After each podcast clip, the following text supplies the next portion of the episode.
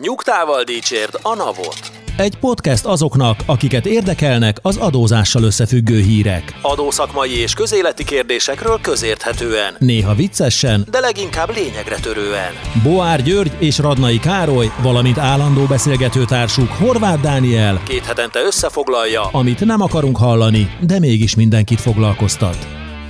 Sziasztok! Ez itt a Nyugtával Dicsőd a Navot podcastunk, ahol két hetente a legfrissebb adózási hírekkel foglalkozunk, állandó szakértőinkkel, Radnai Károlyjal Sziasztok! és Boár Györgyel. Sziasztok! Én Horváth Dániel vagyok. Most reméljük, hogy tetszett a legutóbbi külön kiadásunk, most egy kicsit sűrűbben jelentkeztünk ennek köszönhetően, ugye Szabó Balázsral beszélgettünk, és azt gondolom, hogy nagyon érdekes volt a téma a különböző kamatokról, azóta is újdonságok vannak e téren, úgyhogy lehet, hogy azokról is későbbiekben majd be fogunk számolni, de azt gondolom, hogy nagyon aktuális volt a téma. Reméljük, hogy élveztétek ezt az adást, és természetesen később is lesznek majd még külön kiadásaink, amikkel jelentkezünk. De a mai adás első híre rögtön itthonról megérkezett a mentőöv. Megmenekülhetnek a szállodák a tömeges bezárástól. Ugyan elindultak a bezárások, de tömeges működés megszüntetésről egyelőre nincs szó, ezt nyilatkozta Flash Tamás, a Szállodai és Éttermi Szövetség vezetője, miközben a múlt héten kormányinfón jelentette be Gulyás Gergely, hogy turisztikai akciótervet fogadott el a kormány. Ennek keretében a turizmusfejlesztési hozzájárulást elengedik október 1-től március 31-ig, illetve a szép kártyák zsebeit is felfüggesztik. Flash Tamás szerint ez a döntés sok vidéki szálloda vezetőjét viszi el abba az irányba, hogy mégis nyitva maradnak jövő év elején. Szerintem abban a szempontból nagyon érdekes ez a fejlemény, hogy korábban arról lehetett hallani, hogy tényleg be fognak zárni a, a szállodák. Biztos lehet ennek egy ilyen közgazdasági modellszámítást csinálni, hogy milyen előnyei és költségei vannak annak, hogyha bezárnak egy szállodát, és ugye nyilván a, fix költséget azt mindenki érti, a változó költség az, ami, ami nagyon érdekes, hogy az, ami, ami egyébként felmerülne, hogyha működne, akkor milyen bevételei lesznek, és ugye itt a fejlemény nyárhoz képest az két dolog, az egyik az az, hogy, hogy kicsit jobbak a szállodafoglaltsági adatok, mint amire eredetileg számoltak, tehát ugye ez ugye alapvetően át alakítja a közgazdasági gondolkodás, hogy egyáltalán bezárjuk-e. A másik pedig az, hogy a, a költségek sem feltétlen alakulnak olyan drámaian, mert hogyha egy alacsonyabb kapacitással kell üzemelni egy szállodának, akkor azért bizonyos dolgokat meg tud oldani, tehát nem tudom, emeletet lezár, az éttermet azt hideg konyhára váltja, vagy nem tudom, tehát hogy, hogy olyan dolgokat tud csinálni, mivel nem szünteti meg a, a funkcionalitását a szállodának, de azért azokat az addicionális magasabb hozzáadott értékű szolgáltatásokat, amire egyébként lehet, hogy ilyenkor nincsen kereslet, azokat tudja pihentetni. Így egyébként valóban lehet ennek értelme, hogy ha ezt a turizmus, hozzáfejle, turizmus fejlesztési hozzájárulás, hozzáfejlesztési járulék, majd, majd javaslom a, a döntéshozóknak, hogy nevezzék át, és akkor nem, nem én hibáztam. Szóval a turizmus fejlesztési hozzájárulást, azt, hogyha ideig óráig elengedik, akkor az valóban, hogyha kellő mértékű a, a bevétel, akkor ennek van értéke. Hogyha nulla a bevétel, akkor semmi, mert akkor ugye a nullából nulla lesz az adó is, de hogyha a kellően magas számról van szó, és a, a tényleg a, a határon mozgunk, hogy most megéri vagy nem éri meg, akkor ez itt nagyon sokat tud hozni a konyára, úgyhogy szerintem ebből a szempontból ennek most azon ritka esetek egyike, amikor, amikor valóban van értelme, hogy egy ideig óráig felfüggesztenek egy adót. Annak például nem volt értelme, amikor Covid alatt felfüggesztették a katát, mert hogyha valakinek nincsen bevétel, akkor most lehet, hogy nem kell fizetni a katát, de attól még nem lesz neki jobb. Ennek azért annál több. Csak egy minimális olyan kontextusba helyezzük, a turizmus fejlesztési hozzájárulás, ez egy 4%-os árbevétel alapú adóteher, az alapvetően kedvezményes kulcsú vendéglátóipari szolgáltatásokra, amik egyébként nem 27%-kal áfáznak, hanem 5%-kal, és innen is ered az érdekessége ennek a hírnek a, az én szemszögemből, mert már korábban is megkapta azt a kritikát többször a, a magyar jogalkotó, hogy ez lényegében egy burkolt áfa, ez a turizmusfejlesztési hozzájárulás, mert ugye 5%-ra levitte ezeket a szolgáltatásokat, amik előtte 27-esek volt, viszont ezzel a 4%-kal megtoldotta.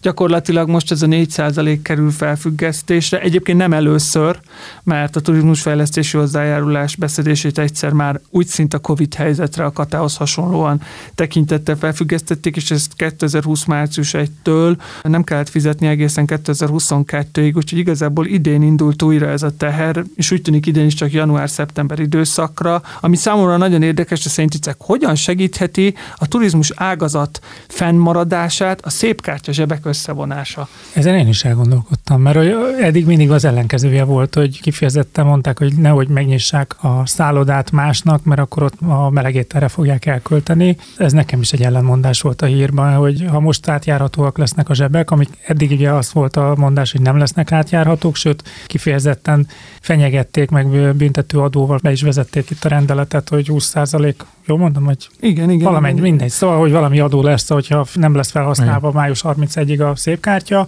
Lehet, hogy most az, arra reagáltak, hogy viszont átjárhatónak kell lenni a zsebeknek ahhoz, hogy ezt fel is használják. Milyen zsebek vannak most? Hát vendéglátás, szálláshely, akkor ez a sportkulturális Aha. zseb, tehát nagyjából három-négy zseb van, és igen, én, én egy kis bizonytalanságot látok itt, mert gyakorlatilag két hetente arról számolunk be, hogy hogyan fogják átalakítani ezt a szép kártyarendszert. Én most azt érzem, hogy itt egy kis bizonytalanság van. Alapvetően én nem, nem vagyok ellene a zsebek összevonásának, meg azt gondolom, hogy nem csak a turizmus fejlesztés van nehéz helyzetben, hanem azok is, akiknek a szép kártya zsebekben. Hát, sőt, pont ezt mondtad. I- hogy, igen, hogy, igen. hogy áll, vissza fogjuk hallgatni. Áll, áll, áll, áll a pénze, úgyhogy, úgyhogy, úgyhogy én alapvetően ezt támad, csak azt nem értem, hogy ez hogy fogja a turizmus szektornak a fennmaradását segíteni. Szerint én nem vagyok benne biztos, hogy ez ki lett számolva, vagy meg lett becsülve, egyszerűen csak jól hangzik. Nem? Tehát, hogy most el lehet erre költeni, azt mondjuk, hogy próbáljuk ösztönözni azt, hogy a forgalom fennmaradjon. Hát mivel ösztönözzük, ami nem kerül nekünk túl sokba, költsétek el arra, amire akarjátok, nem versenyezetek meg ti egymás között azért, hogy ki mire fogja ezt elkölteni. Én azt feltételezem, hogy többségében nem szállodákra fog elmenni, hanem éttermi vagy, vagy, vagy hasonló költésekre, de ez, ez legalább olyan becslés, mint ami, olyan megalapozott becslés, mint amilyen mögött a döntés mögött lehetett. Ne, volt egy másik része még a hírnek, ami szintén engem meglepett, hogy ezt hogyan fogják alkalmazni. A, mármint a logikát értem, hogy ez a 24 havi munkaidőkeret alkalmazása, ami egy, azt jelenteni, hogy, hogy egy 24 hónapos időszakban, tehát egy két évet egyszerre ki lehetne adni a szabadságot, vagy hát egy, egy nagy részét a szabadságnak a munkáltató döntése alapján, és akkor itt kényszer szabadságra lehetne küldeni a téli hónapokra a munkavállalókat anélkül, hogy el kellene őket bocsátani, és akkor utána elvileg akkor fizetést is kapnak. Csak hogy akkor a fluktuáció a vendéglátóiparban, meg a turizmusban, hogy, hogy nekem ez a 24 hónap, ez egy ilyen beláthatatlan hosszú időszak. Tehát, hogy én most elküldöm kényszer szabadságra a kollégákat két hónapra, majd hat hónap múlva felmond. Nem tudom, hogy mi a mechanizmus. Lehet, hogy ennek van valami mechanizmus, Trekkelik, hogy akkor valamit vissza kell fizetnie, vagy nem tudom. De hogy ez nekem egy, mert ugye ez egy nagyon átjárható szakma, tehát hogy vendéglátóiparban nagyon szezonális, csomóan vannak, akik csak nyáron vállalnak munkát. 24 hónap nagyon hosszú időnek tűnik. Most nyilván mi egy adózási podcast vagyunk, de egyébként a szabályozásnak a jellege is egy megérne egy külön beszélgetést, hogy mennyire munkavállaló barát ez a megoldás. Hát annál biztos, hogy munkavállaló barát, mint hogyha az a másik választás, hogy bezár a szálloda. Tehát, hogyha ez a, ez a módja a szálloda megmentésének, a munkahelyek megmentésének, akkor jó, tudom, kicsit csóválod a fejed, én mindig kapitalistán vagyok nálad. Igen. Én, én értem, én értem. Na de hát nem csak ez az egy változás van, ami a, a múlt héthez kötődik, hát megint egy újabb extra profitadót kaptunk a nyakunkba, ugyanis a kiegyenlítő energiát nyújtó erőművekre vadi új extra profitadót vett ki a kormány. Gulyás Gergely ugyanezen a kormányinfon jelentette be ugyanis, hogy mivel extra profit keletkezik a kiegyenlítő energiát nyújtó erőműveknél, ezért ezek egy részét elvonják. Ennek az extra profit adónak az adókulcsa 2023-ban 13% lesz, 2024-ben pedig 10% Mindegyik évben 40-40 milliárd forintnyi bevételt vár ettől az extra profit adótól a kormány. Hát akkor azzal kezdeném, hogy ma megint lett egy külön adónk visszamenőleges hatállyal, és hogy nem tudom, hogy valakiben még van-e a jogbiztonságnak valamilyen várakozás vele kapcsolatban, vagy elképzelése, hogyha belekezd egy adóévbe, akkor az az adóév úgy is fut végig, ahogy az elkezdődött. Ez már megint ugye rendeleti úton, felkészülési idő nélkül, visszamenőleges hatállyal, Nyilván megint el lehet kezdeni moralizálni azon, hogy most ezt megint egy olyan zsebből veszi el a kormány, ahova egy, egyébként a turbulens folyamatok következtében lehet, hogy több jutott, mint az átlag,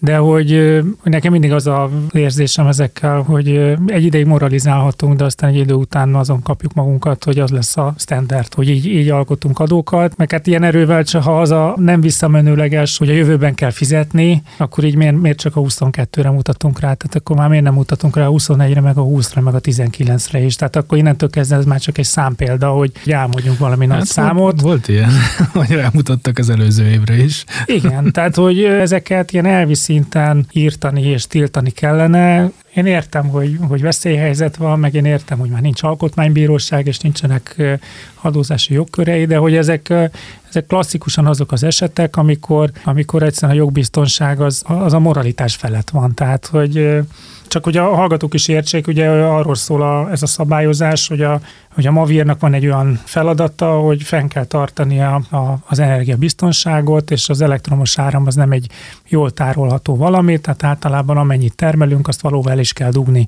És ugye ennek lehetnek olyan, mondjuk az éjszakai eset az, amikor a, az a probléma, hogy, hogy nem tudjuk, tehát túltermelés van, és akkor az, a, az okoz problémát a rendszerbe, meg a nappali időszakban meg kisebb a termelés, és be kell indítani pótlagos erőforrásokat, és hogy ezeket a, a Mavir úgy szabályozza, hogy, hogy azokban az esetekben, amikor túltermelés van, akkor fizet kifejezetten bizonyos szolgáltatóknak, hogy most álljon le, és akkor is megkapja az ellenértéket, ha nem termel, illetve, hogy amikor pedig alultermelés van, akkor azért fizet, mert bizonyos szolgáltatók standby-ban ott vannak, hogy amikor kell, akkor rásegítsenek, és ugye nekik meg azért kell egy extra kompenzációt adni, mert, mert különben a beruházásuk sose térülne meg, mert hogy ők egyébként az idő egy nagyobb részében nem termelnek, hanem csak rendelkezésre állnak. Tehát, hogy azért is kell fizetni, hogy aki termel, az ne termeljen, meg azért is, hogy aki egyébként éppen nem termel, az akkor kezdjen el termelni és ennek nemzetgazdasági szinten nem sok, de azért egyébként ezeknek a piaci szereplők szempontjából lehetnek elég nagy kilengései, és nagy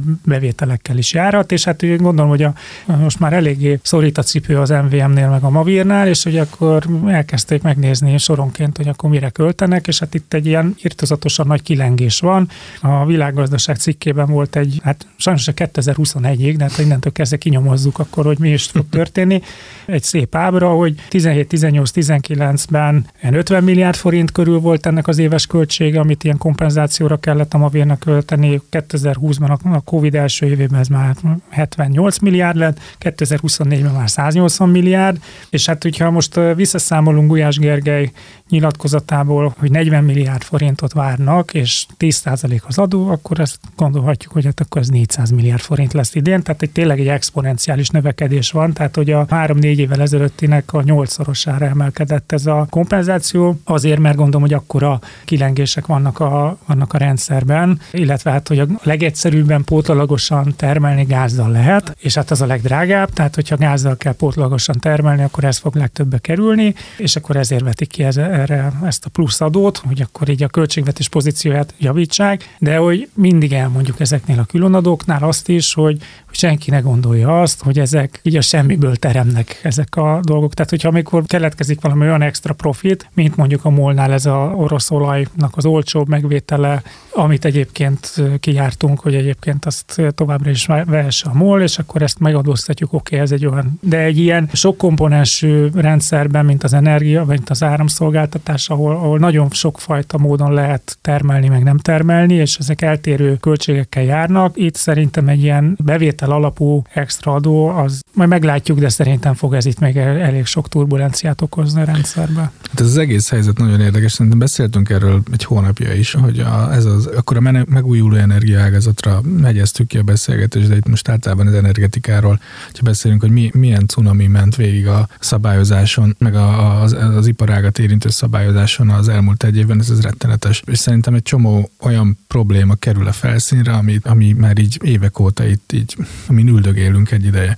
Ugye ezzel párhuzamosan ugye a, a nem tudom, azzal foglalkoztunk-e külön, ugye a, a lakossági villamosenergia termelőegységeket ugye nem engedi hálózatra feltermelni majd a, a szabályozás ö, október 1-től, azt hiszem, vagy október 31-től az új engedélyeseknél. Szóval, hogy ö, ugye ülünk egy kiegyensúlyozottsági problémán itt a hálózatban, és lehet, hogy megköveznek majd a szakértők, de a lényeg értető. Tehát van egy szabályozási probléma, vannak kapacitásbeli problémák a hálózatnak, a minőségével, kapacitásaival, meg a kiegyenlítő energiának a biztosításával ezzel kapcsolatban, és, és olyan, mint hogy mindenhova, ahol elkezd folyni a rendszerből valami, oda teszünk egy sebtapaszt, és most éppen megint tettünk ide egy sebtapaszt, csak éppen a 154 most már. Tehát ez lehetetlen követni, és igazából ehhez, ehhez nem így kellene valószínűleg hozzányúlni. Tehát arról nem beszél, hogy magának a kiegyenlítő szabályozásnak a, a költségeit egyébként a Mavírnak a, a standardizált díjait, tehát a, a energiaivatal által meghatározott díjai fedezni hivatottak. Tehát, hogy, hogyha ez egy kiugró tétel idén, akkor ez átmeneti elvileg, mert hogy finanszírozni fogja a következő évi.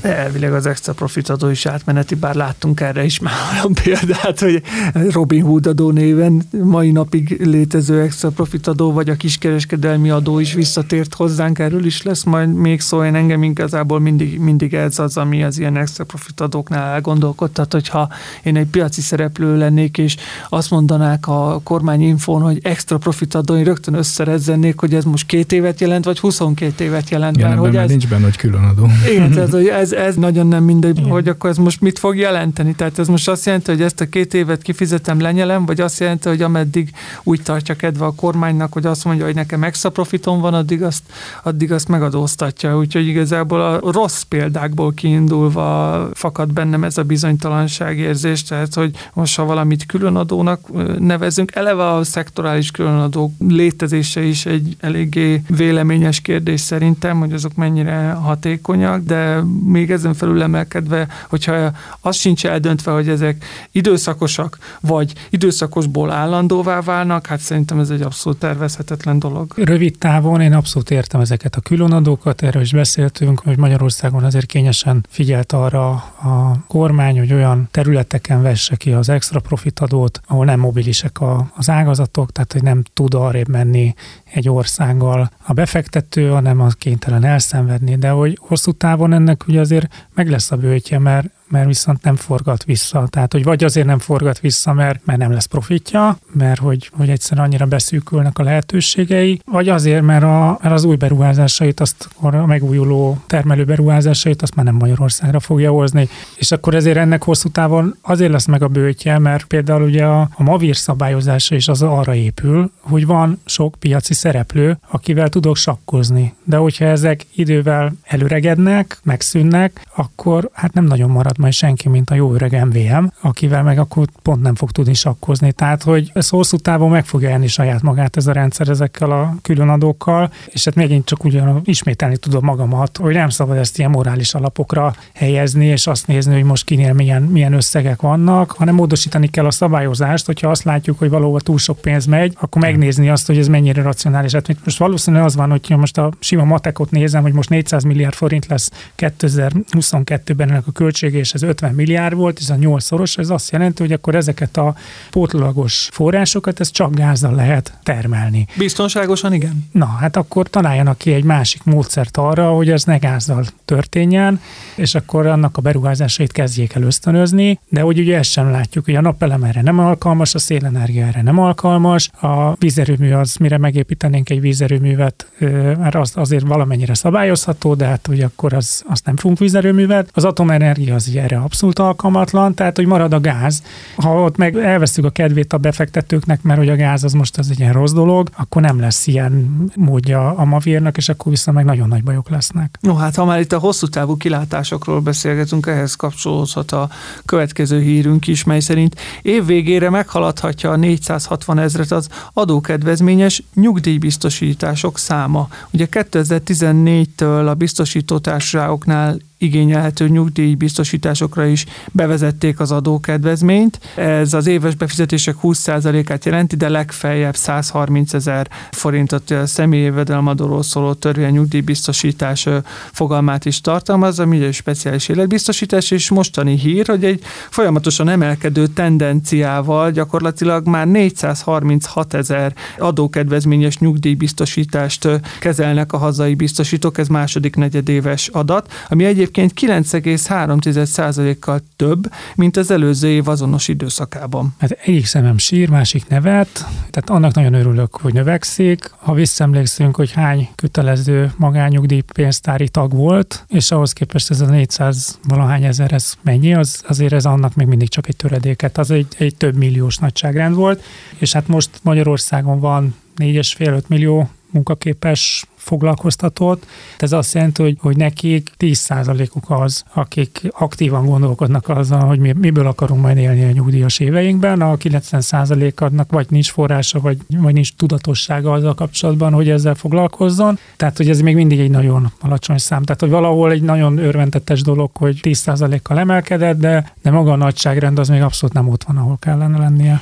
Igen, hát az előző évhez képest 10 de egyébként például 2017-ben 242 ezer ilyen szerződést kezeltek, és ahhoz képest 90%-os a növekedés, de alapvetően egyetértek, hogy ez még mindig kevés, viszont aminek nagyon örülök, az ugye talán pont a különadásban Szabó Balázsra is beszélgettünk arról, hogy a pénzügyi tudatosság mennyire jellemzi a magyar lakosságot, és hogy ezen hogyan lehetne javítani, és szerintem ez egy ilyen szempontból egy jó hír, mint ahogy az is jó hír, hogy egyre többen indítanak befektetéseket, befektetéseket, akár állampapír formájában, akár bármilyen más egyéb formában, tehát nem a párnacihában tartják a pénzüket, hanem megpróbálnak vele kezdeni valamit. Ez a 20%-os adókedvezmény egyébként ez azért nem kevés, tehát oké, okay, 130 ezer forintban maximalizált, de egyébként a felmérések azt mutatják, hogy ezt a 130 ezer forintot nagyon kevesen érik el, tehát a, a 418 ezer nyugdíjbiztosítási szerződés, ami tavaly év végén fennállt, 116 milliárd forint díjbefizetés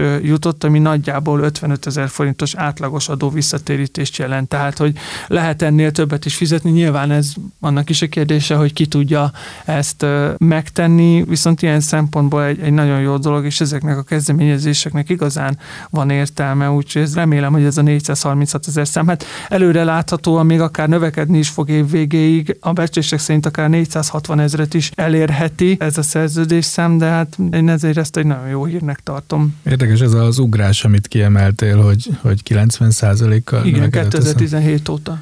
Tehát, nem tudom, persze felfogadjuk ezt pozitívan is, ugye, de én szeretek negatívkodni.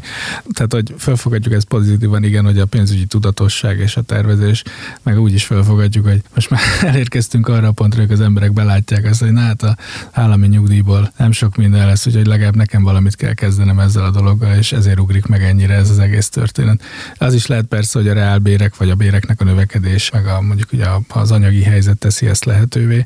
Nem tudom, én, én, én értem a pozitív részét, meg én is egyetértek, hogy ez, ez a, a tudatosság növekedés, ez egy jó dolog. A másik lába a dolognak, meg az állami nyugdíjban való bizalom hiánya, az meg inkább egy negatív olvasat ennek. Igen, most, hogyha nagyon a negatívkodunk, ebbe, ebbe jó vagyok. Rácsatlakozzak itt, tehát hogy, hogy így privatizáltuk az egészségügyet, privatizáltuk az oktatást, tehát hogy a, aki jó oktatást akar, az a magániskolába adja a gyerekét, aki nem szeretne meghalni, az elkezd fizetni a fizetős ellátásba.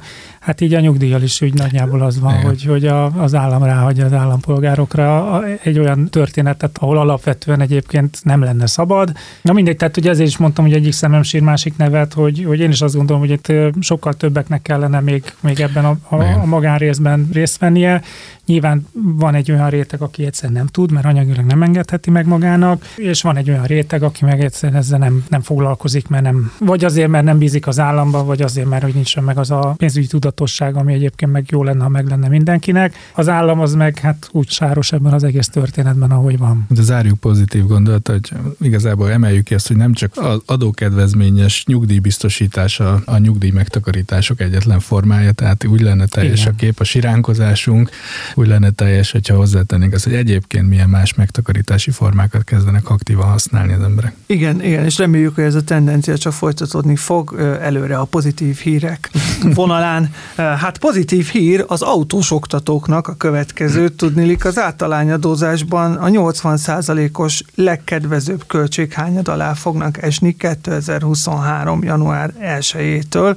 Ezt az eredményt saját magáénak érzi az autós oktatók érdekvédelmi szervezete is, a SZAKO-E, amelyik leírta, hogy leveleztünk tárgyaltunk az illetékesekkel, sőt a szakmabeliek demonstrációkat is tartottak, és a kérésünk meghallgatásra találtatott. Fontos tudni egyébként, hogy ez a 80%-os költséghányad személygépkocsi, busz, kamion és motorkerékpár vezetői engedélyek megszerzéséhez kapcsolódó oktatást végzőket egyaránt érinti. Én azt hittem eddig, de akkor én értettem félre. Én azt hittem, hogy a kattát egészítik ki a... Nem, nem. Nem, tehát nem, 80 os költség. Igen. Azt hittem, hogy a taxisofőrökkel egy szintre emelték a... Mm. nem, máshogy nyúltak ehhez hozzá, ugye a taxisofőrök azok maradhattak katások, nekik ez a nagy vívmány. Ja, csak ők is választatják a 80% os általányt. És az ja. autós oktatók pedig az általányadózáson belül választhatják a 80% os költséghányadót, ami egyébként alapesetben percben 40 százalék az SZIA szerinti általányadózásnál az egyéni vállalkozói tevékenység kapcsán. Bizonyos tevékenységek esnek ilyen kedvezményes költségáltalány elszámolás alá választása esetén, és fontos, hogy ezt csak akkor lehet alkalmazni, ha az adott adóévben csak ebből a tevékenységből származik bevétel az egyéni vállalkozónak, tehát akkor a 80%-os költséghányad az csak ebbe az esetben működik. Ami nekem nagyon érdekes ebbe a hírbe, hogy egyrészt örömteli fejlemény, hogy ilyen még létezik, hogy valaki tüntet valami ellen, és, vagy valamiért, és akkor az megtörténik. Tehát ez mindenképpen egy ilyen demokrácia erősítő hír nekem, hogy maradok itt a pozitív vonalon a, a mai napon, de talán a másik oldalról meg némileg érdekes az, hogy most miért pont az autós oktatóknak sikerült valamit elérni? Hát tüntet itt más is. Hát pont akkor a méretű gépjárművük van, mint a taxisoknak, és azt, hogyha az, azt hosszába úton keresztbe állnak, az pont ugyanakkor a felnökadást okoz, mint hogyha egy taxissal keresztbe. Lehet, hogy ez volt itt a motiváció. De hogy most csak így gondolkodtam, hogy végülis a, az oktatók, azok katázhatnak, mert hogy az ő, az ő ügyfeleik nem cégek, hanem magánszemélyek. Tehát, hogy nem cégek tanulnak autót vezetni, hanem magánszemélyek. Hogy hát, miért, miért volt ez olyan fontos nekik, ez a 80%-os költséghányad? Ez egy kicsit a, érdekes a, a piac az autós oktatóknak. Mostanság már nagyon sok autós oktató nem a magánszemélyekkel kontaktusban, hanem az autós iskolával. Tehát az autós oktató egyéni vállalkozóként működik, adja ja. az órákat, viszont az autós oktató iskolának számláz be, aki viszont ugye már nem, nem magánszemély lesz, mert az iskola van kapcsolatban a a, tanulókkal, és ebből fakadóan nehezedett el az autós oktatóknak a katalanyisága, mert ahhoz ezt a gyakorlatot meg kellett volna változtatni, ami nehézkes lett volna, úgyhogy ezért is szorgalmazták egyébként ezt a megoldást, tehát nem a kata alá akartak visszakerülni, hanem az általányadózásban szerettek volna egy ilyen magasabb elérhető költséghányadot, és hát ez azért ez a 80 százalék, ez azért jó, elég de jó. Na, most meg fogom védeni akkor az oktatókat, mert azért egy autónak a, egy gépjárműnek az értékcsökkenés az elég magas tud lenni, tehát ez nem olyan, mint a fodrász. A fodrász is 80%-ban van Igen. egyébként, tehát az, az szerintem sokkal értetetlenebb, mert hogy most egy fodrásznak milyen költségei vannak, azon kívül, hogy bérel egy helyet a fodrászak üzletbe, tehát ez egy, egy, egy gépjárművet megvenni, karbantartani, az ilyen autókra sokkal szigorúbb előírások vonatkoznak. Na mindegy, nem sorolom, mert ők is biztos tudnák hosszú órákon sorolni a sirámaikat, nem, nem, nem, Meg akarom, el, nem akarom elismételni, de szóval, hogy én ezt nem érzem azt a 80%-ot egy olyan olyan extrém dolognak, hogy ha ahhoz képest, hogy mondjuk eh, tudom én, egy festő is szerintem 80%-os meg, tehát ezek a szakmunkások is ilyen, mert hogy ők ugye ott nagy a veszély a fekete gazdaságra, és elég alacsonyan kell tartani a, az adókat, és akkor ezért ők 80% költségáltalányban vannak, de ehhez képest szerintem nekik az oktatóknak, akiknek fenn kell tartani egy gépjárművet, az alapból elég magas. Hadd védjen meg a fodrászokat. nem tudjuk, hogy az a helypénz, amit fizetni kell azért a bérelt helyért, az mekkora része a költségeiknek, de mindegy, egyébként nem, nem tudok többet elmondani a fodrász szakmáról. A, kevésbé vagyok érintett. Kettő gondolatot hadd tegyek hozzá. Tehát egyrészt, hogy, hogy elég adhoknak tűnik az, hogy ki mikor hova kerül bele, milyen kategóriába, és hogy kell lobbizni, hol kell tüntetni, vagy hol kell hangot adni a panasznak ahhoz, hogy abban legyen valami nekem ilyen esetlegesnek tűnik. Másik oldalról nézem meg, ha vannak olyan iparágak, ahol viszonylag gyorsan egy podcast részében be tudjuk látni, hogy indokolt lehet a 80%-os költségáltalánynak az alkalmazása, akkor a jogalkotási folyamat során nem sikerült ezt azonosítani. Tehát inkább ezt a problémát látom, hogy, hogy ehhez az kell, hogy valaki panaszkodjon sokáig, hogy végig legyen gondolva az ő pozíciója. A, a másik, és, és valószínűleg itt az én hiányosságaim fognak inkább felszínre kerülni, hogy miért annyira jó a 80 százalékos költségáltalányt használni, hogyha egyébként is magasak a költségeim. Mert az adminisztráció szempontjából nagyon leegyszerűsíti a dolgokat. Tehát 80 százalékos költséghányadban van, akkor nem kell neki bizonylatokat gyűjtögetni, meg nem szóval kell... inkább erről van szó. Hát, a, hát ha neki egyébként eleve is olyan magas a költséghányada, hogy ezt tudná bizonylatokkal igazolni, mm. akkor persze akkor a leginkább alátámasztott ez az intézkedés, de mm. a, a költséghányad alkalmazás, ugye nagyon sokat beszélgettünk arról, hogy akik áttérnek a katából az általányadózásra, azoknak javarészt nőnek az adminisztrációs terheik, nem csak az adóterheik, de az adminisztrációs terheik is nagy mértékben. Ugye ezek a költséghányadok alkalmazhatóság, ez pont arra jó, hogy így hasonlatossá teszi magát ez az adózási mód némileg a katához abban a tekintetben, hogy nem kell a bizonylatokat folyamatosan gyűjtögetni, hanem ezen a 80% on lehet elketyegni. Úgyhogy az autós oktatóknak gratulálunk ehhez, a, ehhez az eredményhez, amit sikerült elérniük, és azt gondolom, hogy a szakszervezeti vezetőik telefonszámát mindenkinek érdemes beírni a telefonkönyvébe, mert, mert kiválóan dolgoztak. Na de ennyit a pozitív hírekről, mert nem mindenki ilyen elégedett. Az Árstop kapcsán elege lett a Lidlnek, a Tesco-nak és társaiknak, úgy döntöttek, hogy Brüsszelhez fordulnak. A Politikó jelentetett meg egy cikket, ugye nem magyar újságról beszélünk, amiben ez egyik ilyen kiskereskedelmi láncnak a prominens magyar képviselője azt nyilatkozta, hogy ami jelenleg történik, az nem más, mint bizonyos vállalkozások szándékos kiszorítása a piacról, és hogy mit értenek az alatt, ami történik. Hát egyrészt ugye magától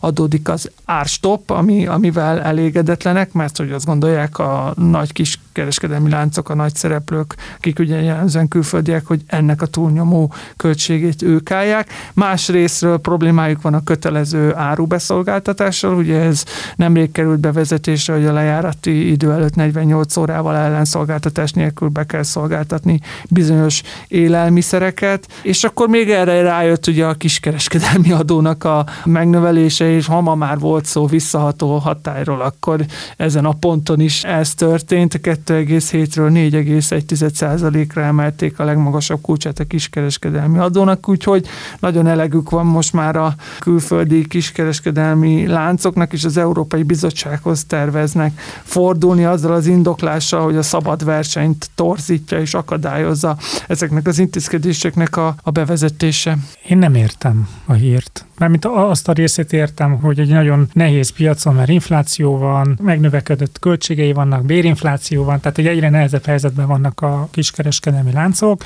de hogy, hogy egyrészt az ástop az elég semleges, tehát hogy az kiskereskedő, kicsi kiskereskedő, vagy, vagy, vagy nagyméretű kiskereskedő, igazából az ástop az mindenkit érint, mert hogy ez egy áruhiányt okoz, tehát hogy a termelők nem lesznek érdekeltek abban, hogy ilyen árszinten termeljenek, ezért a boltok kiürülnek. De hogy ez, ez a Tesco-t ugyanannyira fogja érinteni, mint a, a sarki fűszerest. A bolti kiskeradónak az emelése azzal megint nem lehet Brüsszelbe elmenni, mert ott volt egy elvi jellegű dolog, hogy ez mennyire kompatibilis, és az most adókulcstól független volt, és az, az elment az Európai Bíróság, és az Európai Bíróság megállapította, hogy kompatibilis. Tehát attól, hogy ezt most megemelték, most ele, az, hogy visszamenőlegesen, az meg egy, egy, ez egy általános ország probléma, amiben ugye a kiskereskedelem nem az egyedi, de hogy attól meg megint nem lehet elmenni Brüsszelbe, hogy rájuk valami visszamenőleges adót vetettek ki, mert hogy, hogy ez is egyébként egy hát csúnya szóval semleges intézkedés, mert meg annyi más szektort is érintett. Nyilván nem semleges, mert hogy értem a, a, a szelektivitását a kormány gondolkodásának, de hogy, hogy szóval nem látom azt a pontot, hogy na érteném azt azon kívül, hogy a fejleményeket, meg a folyamatokat értem, hogy ők nagyon aggódnak, meg hogy látják a, a kormányzati nyilatkozatokat, de nem értem akkor se, hogy hol van a, az alapja annak, amivel most Brüsszelbe mennek el. Hát meg egyébként én azt gondolom, hogy nagyobb sikert érhetnek el a saját polcaiknak az árcéduláival, mint hogyha az Európai Unióhoz fordulnak, mert hát elismerjük, vagy nem, de ezek az adóemelések egyértelműen lecsatornázódnak a fogyasztói árakba. Tehát most értem, hogy a tojás hatósági áras lett, és most már nem lehet 70 forintnál drágában adni az emmeset, de akkor meg 20%-kal drágább lesz a kenyér, vagy az akármi, amit a polcaira tesz. Tehát egy, ezek a láncok rengeteg terméket forgalmaznak. Tehát mondjuk ahhoz képest, hogy valaki a sarki zöldségest üzemelteti, ott. A zöldségen kívül még maximum esetleg kakaót meg tejet árusít, tehát hogy kisebb a lehetősége arra, hogy kitáncolja ezeket a költségnövekedéseket, de ezeknek a nagy láncoknak akkora, akkora termékskálájuk van, hogy, hogy ebben szerintem hatalmas a mozgástér, és a magyar gazdasági utatok azt mutatják, hogy a fogyasztás túlnyomó része az ezekben a kiskereskedelmi láncokban csapódik le, hiszen rengeteget költünk, és, és sokkal többet, mint amennyit a piacon vagy a sarki fűszeresnél hagyunk, úgyhogy én innen egy kicsit nehezen értem ezt, hogy majd az Európai Unió fogja ezt megoldani, mert szerintem ők ezt már réges-régen megoldották. Igazából azt nem látjuk ugye, hogy a tipikus vásárlói kosárban vagy fogyasztói kosárban a, a, hogyan néznek ki azok a termékek, amire még lehet emelni az árat, meg mi, mi az a termék, amire már nem lehet emelni. Szóval a termékskálán való szétterítés úgy általánosságban igaz, de valószínűleg van egy gyakorlati limitje ennek a dolognak a fogyasztói kosár, meg a, meg a fogyasztói pénztárca alapján. De nem is ezt akartam igazából mondani, nem azt, hogy egyetértek akar ezt, hogy nem nagyon látszik az újdonság a szituációban. Egyrészt azért, mert hogy már van egy korábbi ügyünk, Európai Bírósági ügyünk, másrészt ez egy nyári sztori, ha jól emlékszem, ugye júniusi, uh-huh. és, és most, tehát hogy nem látom a különbséget a nyári helyzethez képest a, nem tudom, november 10 vagy 20 amikor felvesszük ezt az adást. Tehát, hogy igazából fura az apropó, vagy igazából inkább azt mondanám, hogy nem nagyon látom, hogy van apropó. No, újdonságnak az új stop intézkedéseket lehet nevezni, hiszen azok nem olyan régen jöttek be, és nyilván olyan termékeket érintenek, amelyeket ezek a kiskereskedelmi láncok nagy mennyiségben forgalmaznak, innen nevezhető újabb költségnövekedésnek, vagy inkább bevételkiesésnek az ő oldalukon, de alapvetően igen, tehát ugyanabba a körbe mozgunk szabályozási szempontból. Én se hiszem, hogy e- e- ezzel az Európai Unió vagy a bizottság bármit is tudna kezdeni. Nagy átalakítás előtt áll azonban egy hazai szabályozás, méghozzá a termékdíj rendszer fog átalakulni. Egyelőre társadalmi egyeztetés most zajlott le azoknak a jogszabálytervezeteknek, amelyek a környezetvédelmi termékdíj szabályozást alakítanák át. Új fogalmak kerülnek ebbe a már eddig is elég bonyolult rendszerbe, mint a körforgásos termékek, a kiterjesztett gyártói felelősségi rendszer, vagy a kötelező visszaváltási rendszer. A múltkor mondtam, hogy a népszerűtlenségi versenyben áll reklámadó vezet, de nagyon szorosan mögött a környezetvédelmi termékdíj, tehát hogy én nagyon remélem, hogy ez, a, ez az új szabályozás azért ezen a, ezen a nem túl korszerű termékdíj szabályozásunkon egy kicsit javítani fog. Ugye alapvetően nekem az volt mindig is a termékdíj a problémám, hogy, hogy nem volt egy jelentős költségvetési bevétel, ehhez képest egy extrém méretű adminisztráció és mulasztási bírság, és persze egy adónak nem feltétlen csak az a feladata, szeretjük elfelejteni, és szeretem elfelejteni, de akkor emlékeztetnem kell magamat, hogy nem csak arról szól egy adó, hogy, hogy abból bevétel legyen, hanem bizonyos káros tevékenységektől elriasszon, tehát nem feltétlen a, akkor jó egy adó, hogyha a sok bevétel van belőle, hanem akkor is jó lehet, hogyha egyébként van egy, egy olyan tevékenység, amit nem szeret. És mondjuk a környezetszennyezés tipikusan ilyen lehet, és egy tök szép elmélet van mögötte, hogy a környezetvédelmi termékdíjban a szennyező fizet, és hogy azt fizeti meg igazából ezt a terhet, aki miatt egyébként a, a környezet terhelés elhárítása megtörténik. Ugye nekem mindig ott kezdődik a problémám, hogy általában ezek a rendszerek utána nem koherensen nem kapcsolódnak, tehát hogy befizetik az adót, de aztán azt az adót nem feltétlen abba a kasszába kell befizetni, ahonnan azonnan egy az egybe visszakerül. Van egy, egy rendszer ennek az egész környezetvédelmi termékdíjnak, ugye a hulladék visszagyűjtés, és akkor mennyi hulladékot gyűjtöttem vissza, és akkor ezzel csökkentettem a termékdíj kötelezettségemet, de hogy, hogy egy ilyen nagyon, nagyon sablonos, formális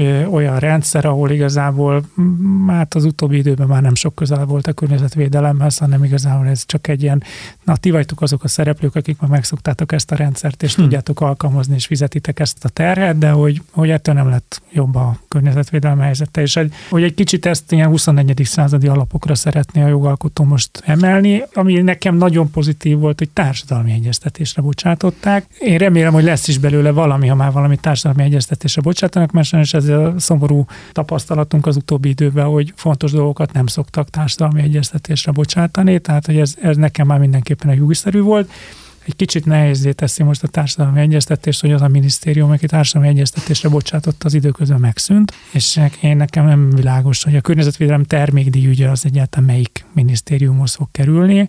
Úgyhogy egy kicsit kérdéses, hogy ez a, ebből mikor lesz jogszabály, és azt ki fogja gondozni, de az egészen biztos, hogy erre az adónemre nagyon ráférne egy, egy alapos gatyáborázás, és ez a körforgásos gazdaság egyébként, tehát ez egy jó kis lózunk, hogyha csak így elmondjuk, és akkor kitalálunk hozzá termékeket, de hogy, hogyha ezt valóban elvi szinten végig szeretnénk gondolni, hogy mi történik egy termékkel a, a legyártásától az elhasználódásáig, és azt egyébként milyen iparágak tudnák azt újra felhasználni, és ezeket az iparágakat hogyan lehetne abban ösztönözni, vagy kényszeríteni, hogy ezeket fel, és ebben mondjuk egy adó mennyiben tud segíteni, hogyha ezt ilyen koncepcionálisan újra gondolnák, akkor lehet, hogy lenne értelme. Számomra az az érdekesebb a hírbe, hogy milyen kulcs szereplővé válik a MOL, tehát ugye megnyerte a hulladékhasznosítási koncesziót, és ez azt fogja jelenteni, hogy a jövő évtől ezt a bevezetett úgynevezett gyártói felelősségi díjat majd a MOL részére kell fizetni. Hogy most ez majd úgy fog-e történni, hogy az adóhatóságon keresztül megy át a, a MOL-hoz, az, azt nem tudom pontosan, de számomra ez nagyon érdekes, hogy, hogy a MOL fogja gyakorlatilag működtetni a hulladékhasznosítási rendszert Magyarországon. Egyrészt örömteli, mert ez egy jól működő vállalkozás, meg vannak biztos a megfelelő üzleti gyakorlatok és a felkészült emberek a molnál arra, hogy akár ezt az ágazatot is irányítsák és, és vezessék, másrészt egy kicsit újszerű a számomra. Igen, a, tehát hozzátartozik a szabályozáshoz az a párhuzamos esemény sor, hogy a hulladékhasznosítás vagy hulladékgazdálkodási koncesszió az, az egy új, új eleme a rendszernek. Az egész termékdíj szabályozás ráépül arra a tényre, hogy van itt most már egy nagy koncesziós jogosult, aki a hulladékoknak egy bizonyos körét, egyébként nem mindet, fogja gyűjteni és megpróbálni újra hasznosítani.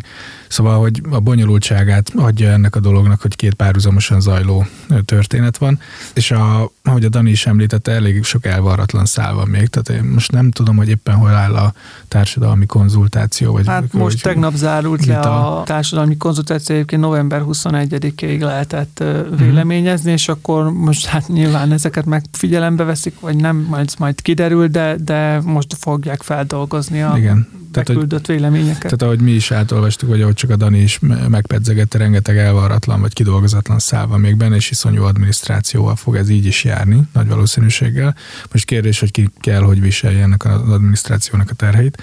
De inkább azt akartam kihozni, hogy, hogy a, ez a párhuzamos változás, és akkor legyek én egy kicsit optimista így az adás vége felé közeled, vagy a, ez a párhuzamos változás, ami a termékdíj szabályozásban és a, a hulladékgazdálkodásnak a szabályozásban és az ezzel kapcsolatos mondjuk így megközelítésben látszik, az azért ad, ad némi optimizmusra okot, vagy adhat okot, bár ugye kritikusai vannak bőven ennek a rendszernek. Én itt ezt a körforgásos dolognak a, a komolyan vételét látom benne, tehát hogy, hogy elméletben, ha jól tudom, akkor erre valóban gyűjtőegységeket, gyűjtőpontokat kell telepíteni, és akkor a lakossági, mondjuk így hulladék újrahasznosítás egy nagyot, nagy lendületet tud kapni. Igen, egy, egy bizonyos áruház méret vagy bolti eladó egység méret fölött automatákat kell. Ja, most is léteznek már ilyen automaták, amik üveg visszaváltó automaták, de most kötelezővé teszik egy bizonyos bolti eladói egység méret felett ezeknek az automatáknak az üzemeltetését. Meglátjuk, hogy végül aztán mi lesz a, a, a szabályozásból, hogyha érdekes anyagokat találunk itt a társadalmi konzultációban, is, amennyiben ezek nyilvánosan elérhetőek lesznek, akkor természetesen be fogunk róla számolni, de hát ez az adás nem múlhat el a foci VB nélkül. Ugye jelenleg is zajlik a labdarúgó világbajnokság Katarban, és természetesen a magunk módján, de mi is szeretnénk foglalkozni focival az adás keretein belül, ha már. Nos, úgy néz ki, hogy börtönbe megy Norvégia korábbi So. Adócsalásért. John Kerut 14 hónap börtönbüntetésre ítélték. A 43 éves volt futbalistát, aki egyébként többszörös norvég válogatott volt, és az angol Premier League-ben is hosszú éveken át játszott, azzal vádolták, hogy 2014 és 19 között nem vallott be 12,8 millió korona bevételt a norvég adóhatóságnak, ez hozzávetőlegesen 1,2 millió euró. John Keru azt állította, hogy ebben az időszakban az Egyesült Királyságban élt, ugye ott is focizott, de a hatóságok azt állapították meg, hogy több mint 183 napot töltött Norvégiában, ennek megfelelően itt felismerül az adókötelezettsége, amit nem teljesített. A korábbi csatár ügyvédje Berit Reis Andersen elmondta, hogy egy esetleges fellebbezés előtt... Az minden, Andersen, azt sípoljuk már. Mindenképpen elolvassák az ítéletet, innen is üzenjük, hogy ez hasznos dolog.